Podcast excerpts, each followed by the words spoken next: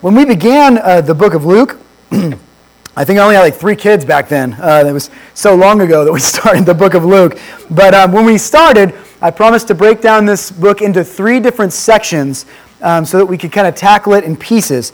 Series one was chapter one of Luke all the way through chapter 9, verse 50, and it was titled The Arrival and the Work of the Son of Man. Uh, the emphasis of that first section of the book of Luke was on the Galilean ministry and was particularly prone to showing the miraculous signs that Jesus gave to us to show that he truly was the one sent of God.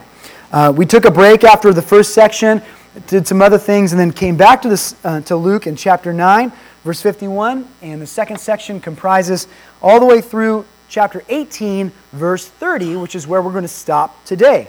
Uh, this is called the teachings of the Son of Man, and as you might have picked up, the emphasis in this section was on the parables and the different truths that Jesus taught as he gathered with groups and was confronted by Pharisees and different folks. And this ministry was characterized as the Judean ministry. Through this ministry, Jesus was moving southward from the Galilean region towards Jerusalem to his ultimate goal, um, which would be expressed in the third series of Luke, the sacrificial love of the Son of Man um, Jesus' final move towards Jerusalem and his work on the cross. Now, we had intended originally to uh, take a break between uh, the second series and the third series, but as I started to do the math, I realized I would really like to end with the cross in Easter next year. So, in order to fit all that in, we're going to finish up Series 2 today. Next week, we're going to begin Series 3 right away. And then I'm going to take a break in Luke from November to December, where we're going to talk about the 500th anniversary of the Reformation of the church. We're going to talk about some of the impact that some of the reformers had on what church is today and, and how we uh, believe salvation. And then we're going to, in December, focus, of course, on the Nativity and the coming of Jesus Christ. So that should line us up to end with the Easter. Um, the Easter topic of the cross and the resurrection, right with uh, the, the book of Luke as we finish out this great tour that we've taken through this wonderful gospel. So, this is the last sermon of our second section of Luke. We've been inching closer, uh, closer towards Jerusalem and the task for which Jesus took on flesh, for why he came to this earth. So, if you've got your Bibles, we're in Luke chapter 18 today. A well to do young man is going to approach Jesus. He's going to ask him an important question about what he needs to do in order to inherit eternal life. And if that is something that you want, uh, I want you to pay close attention today because that will be the topic of what we're discussing. So, beginning in chapter 18, verse 18, I will read. I hope that you'll follow along. Now, a certain ruler asked him, saying, Good teacher, what shall I do to inherit eternal life? So Jesus said to him, Why do you call me good? No one is good but one, that is, God. You know the commandments. Do not commit adultery. Do not murder. Do not steal. Do not bear false witness. Honor your father and your mother. And he said, All these things I have kept from my youth. So when Jesus heard these things, he said to him, You still lack one thing. Sell all that you have and distribute to the poor, and you will have treasure in heaven. And come follow after me.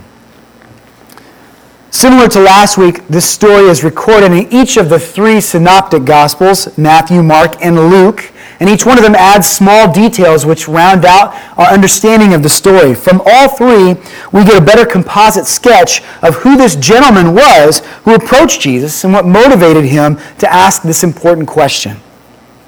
All three accounts tell us that the man was rich. Luke is the only gospel that adds that he was some kind of a ruler. Now, the word ruler in the Greek is a generic term for one who has authority over others. It's used frequently of different people in the Jewish society, particularly of the people who served on the Sanhedrin, the Council of the 70.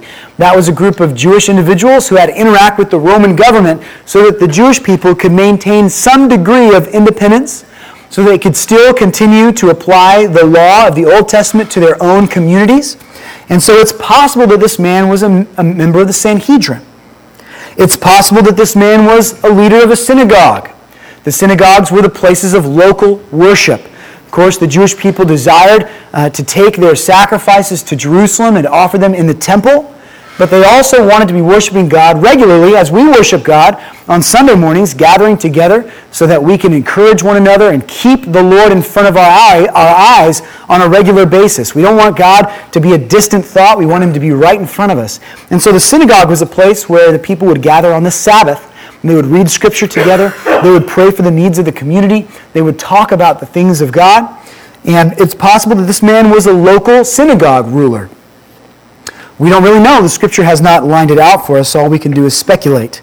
This man's not necessarily a Pharisee, but he does share some of the mindset that was common among those men we've been encountering from time to time who often were opposed to Jesus. He is focused on what he can do to inherit eternal life.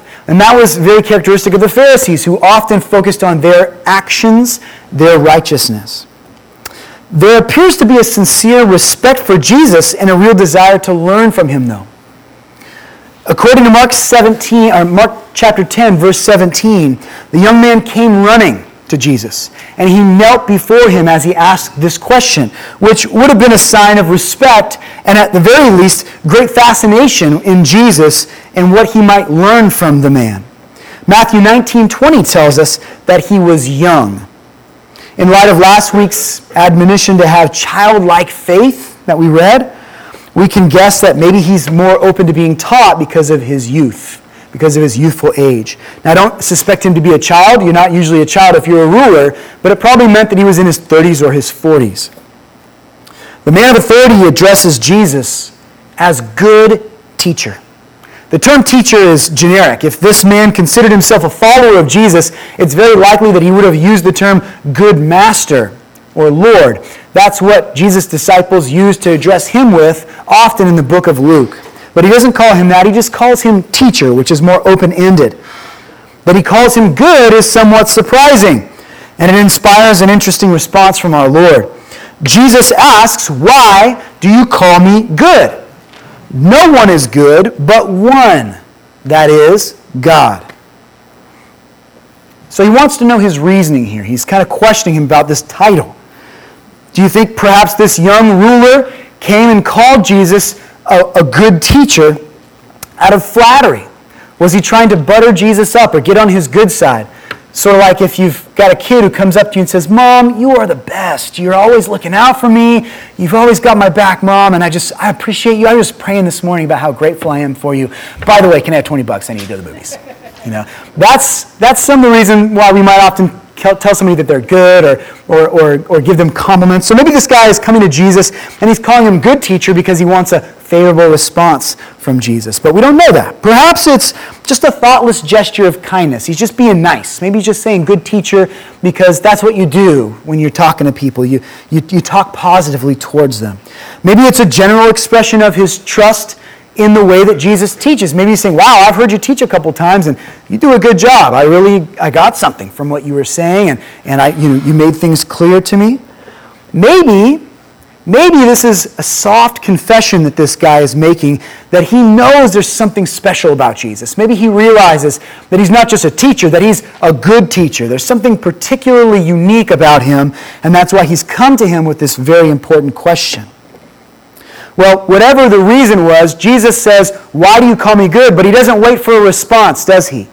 He moves back to that question on eternal life, but first, he gives him some more things to think about in regards to who and what is good. No one is good but one, that is, God. Now, Jesus couldn't have said a safer, more believable statement to that crowd of Jewish people that had gathered there to hear him. It was almost universally accepted in the Hebrew culture that God, the great I am, was the only being in the world who had a right to lay hold of the claim to be good. Listen to what the scripture says about his goodness. Good and upright is the Lord. Therefore, he instructs sinners in the way. Psalm 25 8. Oh, taste and see that the Lord is good. Blessed is the man who takes refuge in him. Psalm 34 8.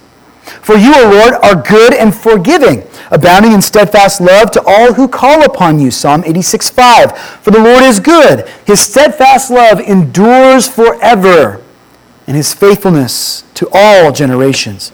Psalm 100, verse 5. Oh, give thanks to the Lord, for he is good, for his steadfast love endures forever. Psalm 107.1. And I could give to you many, many more references to the goodness of the Lord God. What he does is good.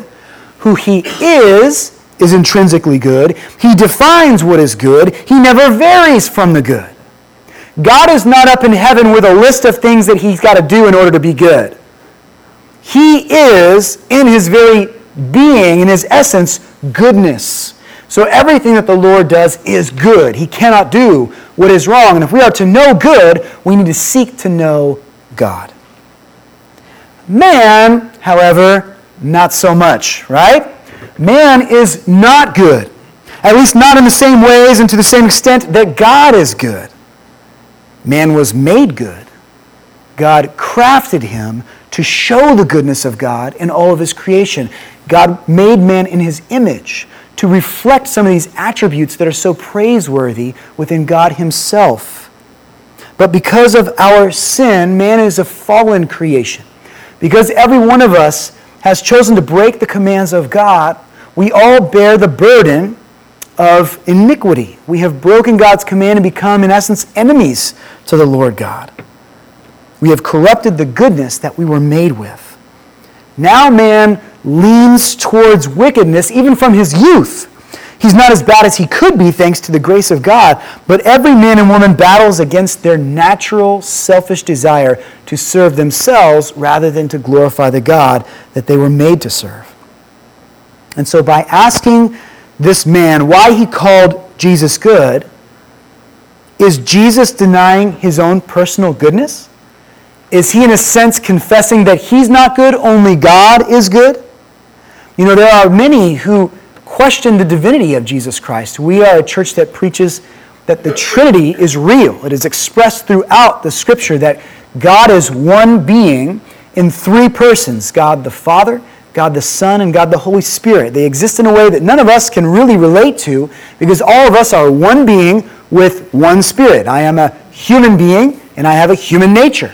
God, on the other hand, is one being, but inside of that one being are three distinct persons, each with unique roles and responsibilities, each with, with some unique characteristics, but all those characteristics work in absolutely perfect harmony with one another. Some would argue that Jesus is not God in the flesh, that he is not divine, and they would point to the scripture and say, Jesus is here confessing that he's not even good. So, how can you say that Jesus is God? But is that really what Jesus is doing here? Is Jesus confessing that he is not good? Or is he trying to get this man who's come to ask him a question, is he trying to get him to ask better questions? Is he trying to get this man to think about what goodness really is? You see, Jesus is challenging this rich young ruler to see him for what he is. Jesus is a good teacher because Jesus is God. Not because he is a better orator or because he has studied harder than anybody else. Jesus is the good teacher because he is literally God in the flesh. He has the mind of the Father. Jesus confesses his own goodness in other parts of Scripture. Look at John 10 11, where Jesus says, without shame, I am the good shepherd. The good shepherd gives his life for the sheep. He lays it down for them. In John 8 46, Jesus asks if anyone can prove him to be guilty of sin. He says, Which of you convicts me of sin? And if I tell the truth, why do you not believe me? In other words, he was openly inviting the Pharisees and those who had challenged him to show where he had erred, to show where he had broken God's command in any way, shape, or form. See, I couldn't do that to you because I'm sure there are some of you who could say, I know when you've sinned, Pastor. I've seen you do it. I'm just a man. I'm not God. So I cannot say that I am a perfectly good teacher, but Jesus could lay hold to that claim. Other people have spoken of the, the goodness of Jesus the Messiah as well. Look at Hebrews chapter 4, verse 15, which tells us that Jesus was a perfect high priest who had no sin in him. He wasn't like the priests that we've had to interact with throughout the ages, human priests or human pastors who might have good intentions but are flawed, Jesus was a perfect high priest for us. Hebrews 7:26 goes on to talk about the fact that Jesus knew no sin, that he was holy and innocent, that he was unstained, that he was separated from sinners. In other words, he was like in a class of his own. He wasn't like the rest of us who are doing the best we can, some of which are doing better than others. No, Jesus was perfect, spotless, and for that reason, worthy of being exalted. And then look at 2 Corinthians chapter 5 verse 21 where the apostle Paul tells us that Jesus knew no sin. That does not mean that Jesus was like this when it came to sin, that he was absolutely oblivious to the things of sin in the world. He knew of sin, he understood sin, but this word know means to experience it for yourself, to understand it from experience. Jesus had never committed sin himself. And yet, in humility, he allowed himself to be made sin for us so that our sinfulness could be put to death on the cross at Calvary. So, in this first exchange, Jesus is challenging the man to think, to examine his own understanding of what it means to be good. Often we come to God with our own questions, and the scripture says, ask better ones. What does it mean to be good? And why is it important that Jesus is the truly good teacher? Jesus continues by saying, You know the commandments. Now, he doesn't go and list all the commandments, he lists some very specific ones. Let's see if, if we, can, we can focus on that for just a moment here. If you know the Ten Commandments, you might be familiar with the fact that the Ten Commandments, the Decalogue as it is sometimes called, can be broken down into two sections. The first four commandments are sometimes referred to as the first table, and they all have something in common. They all teach man how to interact with God. That first commandment is, You shall have no other gods before me. In other words, we are to worship and love the Lord God and Him alone. Nobody else is to get our worshipful love. Only Jesus deserves that. Only the Lord God deserves that. We are to make no idols, no graven images of this God. We're not supposed to try to make an image of him and then worship that image. Instead, we should, we should worship God himself. We are to honor his name and to not use it vainly. We are to practice the Sabbath. The, the Jewish people were to practice the Sabbath because that Sabbath pointed them to the holiness of God. It helped them to have regularly this practice of listening to his scripture and returning to his law and giving him glory and honor and praise. So those first four verses are all focused on our relationship that is vertical, our relationship with God himself. Now the next six verses, the next six commands in Exodus 20 are called sometimes the second table. And these commands all focus on how we interact with each other. How we interact with God first, then, once that is established, how do I treat my fellow neighbor, my brother or sister? So we are told that we are to honor our mother and our father. We are told that we are not to murder or take life from other people. We are to keep our marriage vows holy and not commit adultery. We're not to steal. We're not to lie to other people. We're not to covet what other people have, but instead be very grateful for what God has chosen to give us. So you see this, that distinction in these two sets of rules that together make up the Ten Commandments. Which table does Jesus give this man instruction from? Look at those verses again. First table or second table? Second table. Jesus is instructing this man or reminding him of the Ten Commandments that have to do with his interactions with other people. You might remember that in Luke 10, we had a gentleman come to Jesus and ask him almost exactly the same question that the rich young ruler asked today. He said, Teacher, how may I inherit eternal life? This is in the story of the Good Samaritan. And when Jesus responded to that man, he didn't take from the second table, he pointed him to the first table. He said, You shall love the Lord your God with all your heart, mind, soul, and strength. He reminded him of that first commandment that he is to put God first in his worshipful affection. So Jesus has already covered that topic, and now he's addressing the second table with this rich young ruler. So it's very interesting how Luke has brought these two together to show us how Jesus honors all of the Ten Commandments. The ruler responds to him and says, You know what? All these rules that you just reported back to me, I've kept them from my youth. I've kept them since I was a child. It's important in the Hebrew context to recognize that until a child was about 13 years old, if he committed sins and there was some sort of obligation to be paid back, the father was responsible for the sins of his child. Uh, the Jewish community didn't believe a child was really yet able to be responsible for his actions until he was about 13 years of age. That's why today you still hear of this thing called a bar mitzvah. That means that you have become a son of the law. Literally, bar mitzvah means son of the law, that you are now under the law and responsible for your own actions. You are to act as a man acts. So this man is saying, since my age of accountability, I have followed these laws that you have just mentioned to me. I have been keeping them very, very carefully. Now, could he have done that perfectly? Is that even possible? We know that it is likely not, although within the context of the Hebrew culture, the rabbis often taught that you should be held accountable for your actions from the time that you become a man or you become an adult. And we even see evidence in Philippians 3 6 where Paul is recounting his Jewish background. And he says that when, when it concerns the things of righteousness, the law of Moses, that he considered himself blameless. He had worked so hard at keeping the law that in comparison to his countrymen, in comparison to his peers, he was blameless in the law. So, this idea that this rich young ruler could have kept the, the, the, the rules of men was, he was referring to relative goodness. In other words, you compare me to other people, and I've been keeping this law A plus. I've been doing my best work. I'm an exemplary keeper of the law of Moses. Relative goodness. I'm relatively good compared to everyone else around me. Jesus is pulling his attention in a different direction and trying to challenge him to think about not just relative goodness, but absolute goodness. When we compare our righteousness to God's righteousness, how does it look? Not so good.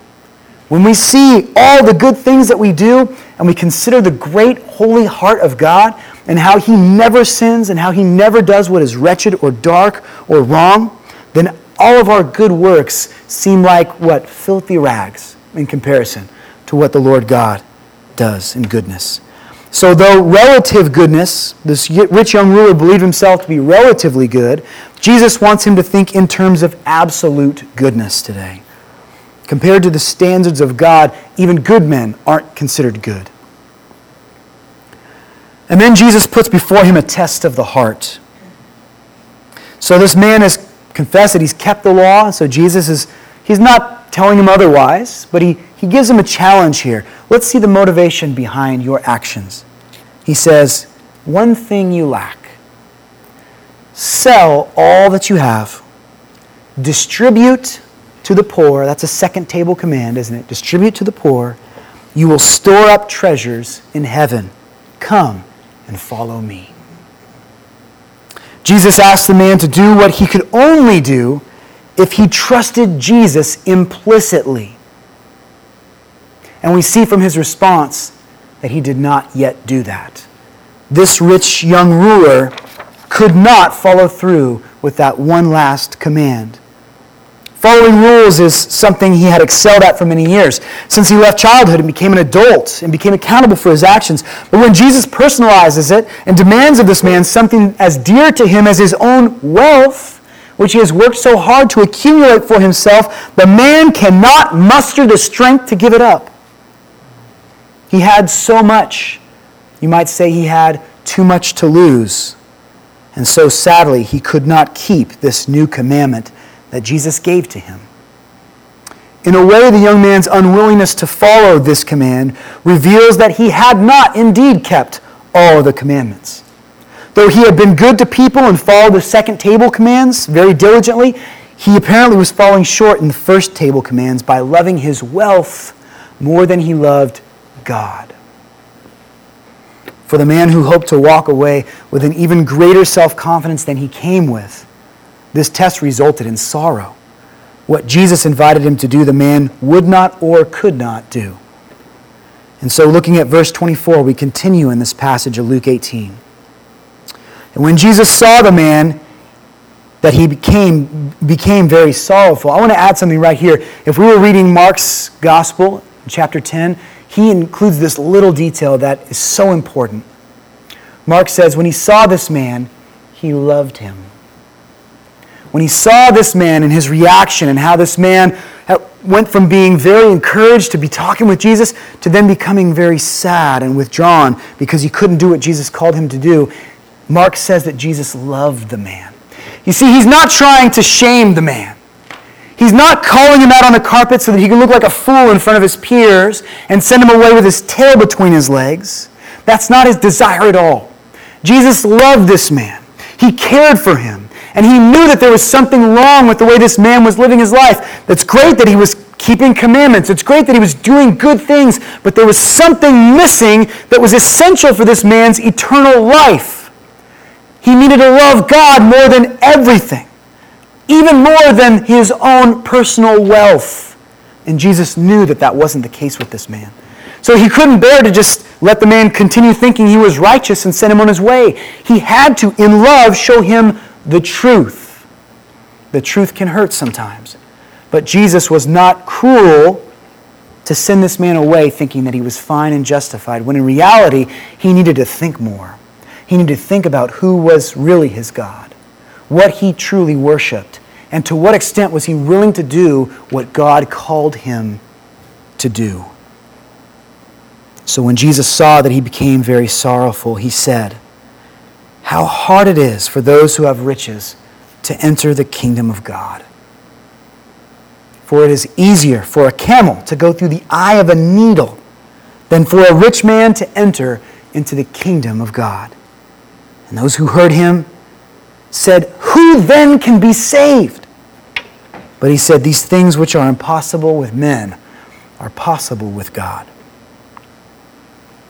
The camel was the biggest common animal in Palestine. The eye of the needle was essentially the smallest practical opening that people would interact with regularly. Jesus is dealing with extremes here, and the people who hear him teach this truth are astonished. It is too extreme for them. They don't understand. And it's been too extreme for many scholars over the years, too, who think this is too harsh of an illustration. In fact, some have given theories about why maybe we're not reading this correctly. One scholar would say that the eye of the needle actually refers to a specific gate in Jerusalem. You know that Jerusalem was surrounded by a, a, large wall to protect that city and keep it fortified?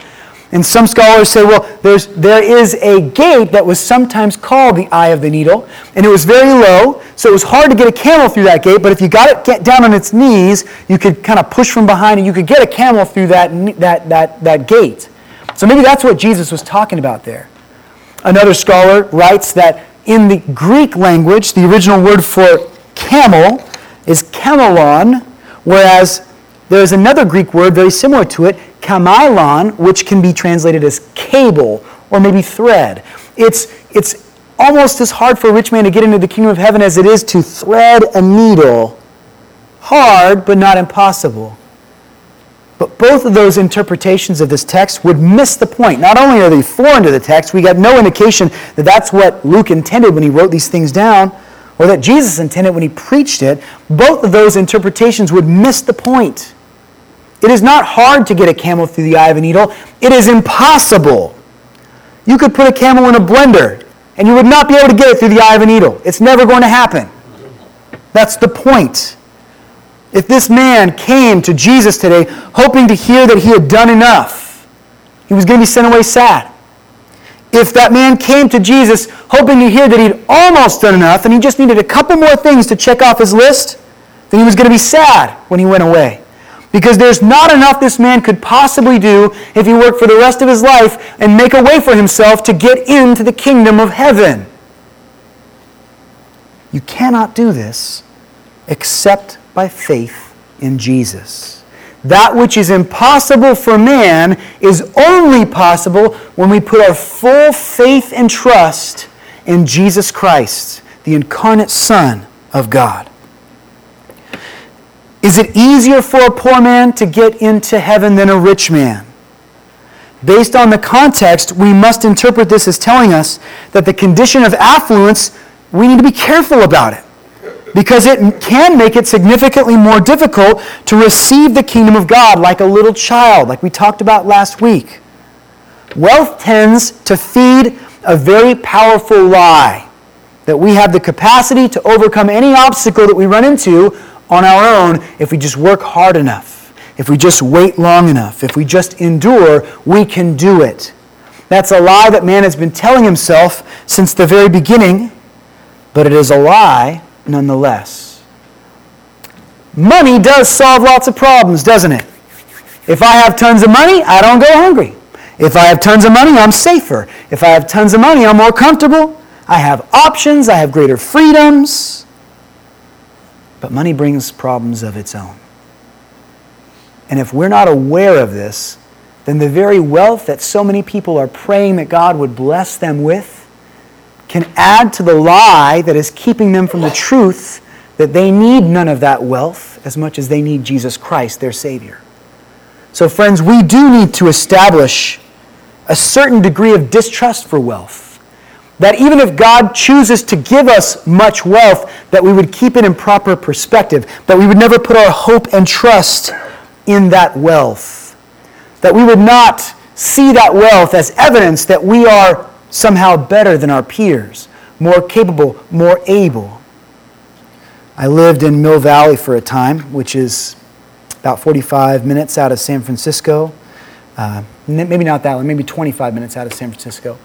And it's a very affluent area. It just so happened that the seminary, the Southern Baptist Seminary there, had, was in that location for generations before I got there. It has since moved to Fremont because uh, the area is very expensive and it was difficult to do ministry there. But when I would go to that seminary, I would drive past five, six million dollar homes to get to my dinky little one bedroom apartment in the woods out there on the peninsula. And there were so many people in that community in Marin that were brilliant. And they had minds that I could not keep up with them intellectually. There were people there that were creative beyond imagination. They had ideas I, I couldn't have thought of on my own.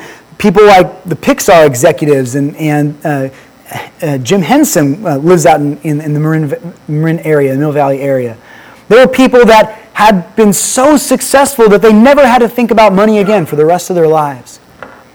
And yet, in that area of Mill Valley, there was so much dark emptiness in the people who lived there. People who had won according to the world. But because they did not have Jesus Christ, and maybe even worse, because they could not bear to see their need for Jesus Christ, there was very little hope for them. This life might have been more comfortable for them than it would be for me or for you or for a number of people in our community. But the life to come was hopeless without Jesus.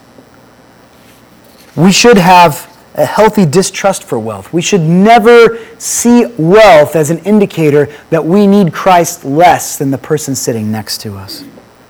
It is easier for a camel to go through the eye of a needle than for a rich man to enter into the kingdom of heaven, says Jesus. And the people respond, Who can be saved then? They felt that if, if the rich people who were, they had to be blessed by God or else they wouldn't be rich. If they couldn't make it into heaven, then what hope did they have of making it into heaven? They were frustrated. They were exasperated. What does it mean then? Are you saying that none of us are going to make it into heaven? Jesus doesn't re- respond and say, Well, the poor, of course, will make it into heaven. Y'all just need to sell all you have and give it to the poor and then, and then follow after me. And once you're poor, then you'll get into heaven. The answer is not poverty. The answer is a right view of wealth. The, the answer is that a healthy understanding of what little good prosperity can do for us. It is impossible to save yourself by your works, but the impossible is possible with God. What we could not accomplish on our own, God can do for us through Jesus Christ. Salvation is the impossible solution to the life or death problem that we all face. God, in His great mercy and kindness, has granted to us what we could never acquire for ourselves. He has granted it to us as a gift of grace. Some of you might have heard this described before as the great exchange. And it is one of the most marvelous mysteries of our faith. Why would God, who is perfectly sufficient and happy in and of himself. He's not lonely. He is not lacking anything. We do not have something that he does not have already. Why would this perfect and mighty and all knowing God choose to offer up Jesus Christ, his spotless Son, in exchange for our what?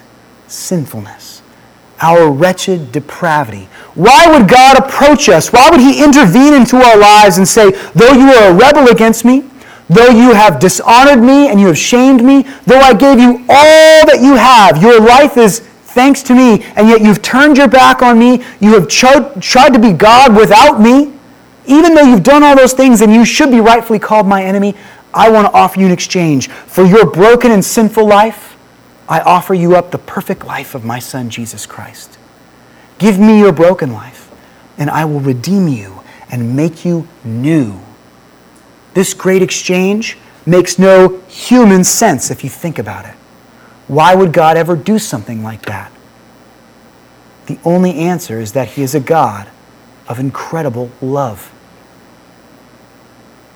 Love is just not what you can get from somebody else. True, powerful love is what you can give to others. And God, because of his agape love for us, saw us in our depravity and knew we could not save ourselves and has chosen instead to save us through his efforts, through his great work.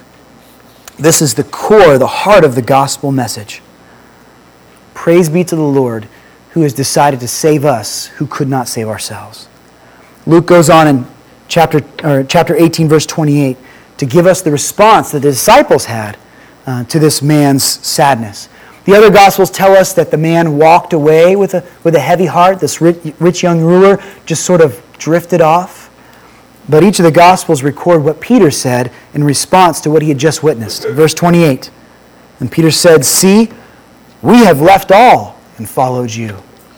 And so he said to them, Assuredly I say to you, there is no one who has left house or parents or brothers or wife or children for the sake of the kingdom of God, who shall not receive many times more in this present time and in the age to come eternal life. Jesus responds positively to Peter's comment. So we should not see it as Peter boastfully saying, Well, that guy failed, but we sure got it figured out. Peter was simply acknowledging a truth that had become real to him. That, yeah, I see what you mean, Jesus. We have given up things to follow you. That's what we had to do too. Jesus did not say to Peter, Sell all your goods, give to the poor, come after me. But in a sense, didn't he? Remember when he met these disciples, he challenged them and said, Leave what you know, leave what you were, and come be my disciples. Remember when he called Peter, at that very time, Jesus had told him to throw his nets into the water. Even though Peter was an experienced fisherman, he wasn't catching anything. Jesus said, Try the other side of the boat. They did, and those nets became so filled with fish when they tried to draw them up that the boat began to sink. They had to literally tow the net full of fish back to the shore so they could reap the harvest of fish. This is a financial windfall for Peter, who is a fisherman. This is like pay dirt for him. And in that moment of great profit, Jesus says, Leave all this stuff. Leave it. Leave it behind and come and follow me, and I'll make you fishers of men. And so these disciples were not lying when they said that they had followed after Jesus. They had left their businesses, they had left their families behind. We know Peter was married. We have to assume that many of the other, if not all the other apostles, were married to women that weren't by them for a time as they went out and, and learned from Jesus and preached the gospel with him. They had to sacrifice. They had to sacrifice the comfort of mainstream belief. All of their family, their brothers and sisters, their communities were stuck in the Jewish mindset, and when Jesus came and said, I'm the Messiah you've been waiting for, they struggled to receive that. They struggled to believe it. They had to say, We're going to think differently than the rest of our brothers, even if that means we're going to be persecuted for it. Even though we will feel like outcasts from our own culture, we're going to follow after you, Jesus. They had to sacrifice potentially their safety. Being a part of a Roman Empire that was ever weary of uprisings, they were now following a man who called himself the King of Kings and the Lord of Lords. It was only a matter of time before the Romans began to point a finger at them and saying, Are these guys insurrectionists? They crucified the Savior. Several of the disciples were also killed because of what they believed in, and they were willing to follow after Jesus, even if that meant their life would be demanded of them. The twelve walked away from much when they said yes to discipleship. Many others had tried. They wanted to be disciples. They had put their hand to the plow, but they looked back when things got harder. When Jesus began to preach the difficult things, when he said, Unless you eat of my flesh and drink of my blood, you cannot be numbered among my disciples. He wasn't talking about cannibalism, but the, the image was so shocking that the people said, I can't handle this. And many turned and walked away from him. Many who had called themselves disciples to that point. When he said, when you think about love, your love for me should be greater than the love you have for your mother and your father and your sister and your brother and your, even your own children. Many said they couldn't handle it. They turned away and they walked away. But these 12 had stuck by the side of their Messiah. They held firm. They believed. And so the Savior helps these men have confidence in that decision by stating that there is no one who has left their home, their parents, their brothers, their sister, their wife, or their children for the sake of the kingdom of God who shall not receive many times more. And here's the interesting detail he does point to the future. That eternal life that the rich young ruler hoped to come and secure that day, he didn't have it. These 12, or at least 11 of the 12, had it. They would get a life that was greater than what we can experience in this world. But Jesus is also careful to point out that even in this world, they could look forward to the promise of many blessings that were greater than the things they left behind to follow Jesus. Of course, we get to look forward to the benefits of heaven, the eternal life this rich young ruler sought after. But we also must realize that the great exchange results in inheritance we acknowledge and are benefited by here in this life. That it is greater than what we could have risked giving up. When you give up what the rich young ruler could not give up, when you give the Lord God your whole life and say, This is my life, I call you Lord, take what I am, do what you want with it, what do you gain? You gain the relief of forgiveness from all the sins you've ever committed or will ever commit. You no longer have to carry this burden on your own shoulders of knowing what no one else knows that you have done. You don't have to think of yourself as wretched and as a failure anymore because the Lord God has washed that record clean. You are now pure before Him. What else have you been given? You've been given the righteousness of Christ. God doesn't just clear your record, but now He sees you in a new light. The righteousness of Jesus, which is, a righteousness that cannot be measured or rivaled, has now been imputed unto us. So when he looks down and sees his sons and daughters, he doesn't see us struggling and trying to just barely get by, constantly failing and having to come back to the Lord. He sees the righteousness of Christ in us. Can you believe that? God doesn't see us as enemies. He sees us as his family. He sees us in a way that he can be proud of us. Our righteousness is nothing, but we've been given the righteousness of Jesus Christ, which is everything. We've been given the family of believers that we can come together and have true relationships that are going to endure forever in the passage of Scripture that Pastor Chris read earlier in Ephesians, it says that we are gathered together in the heavens as one family with one name, and that name is Christ. Whatever your last name is right now doesn't matter nearly as much as the one that's going to come after it.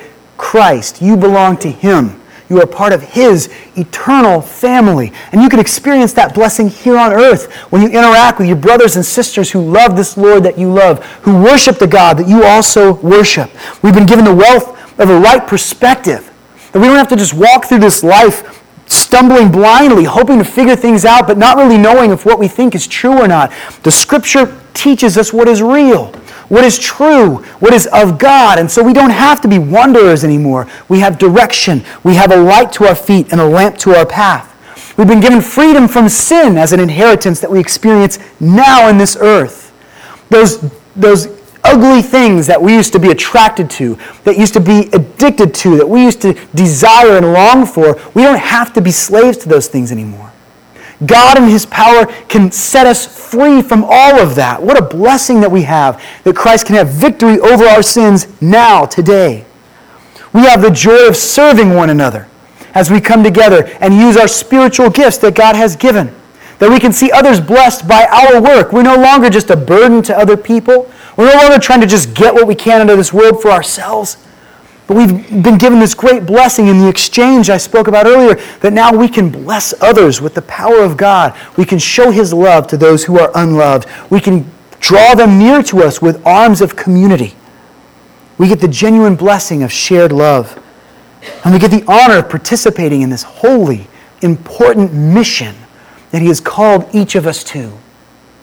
This mission of reaching the lost and plucking them from, from condemnation, bringing them into the light, we get to be a part of that. He preaches his gospel to people through us. What a great blessing and honor it is to be able to work on something so important and something so grand.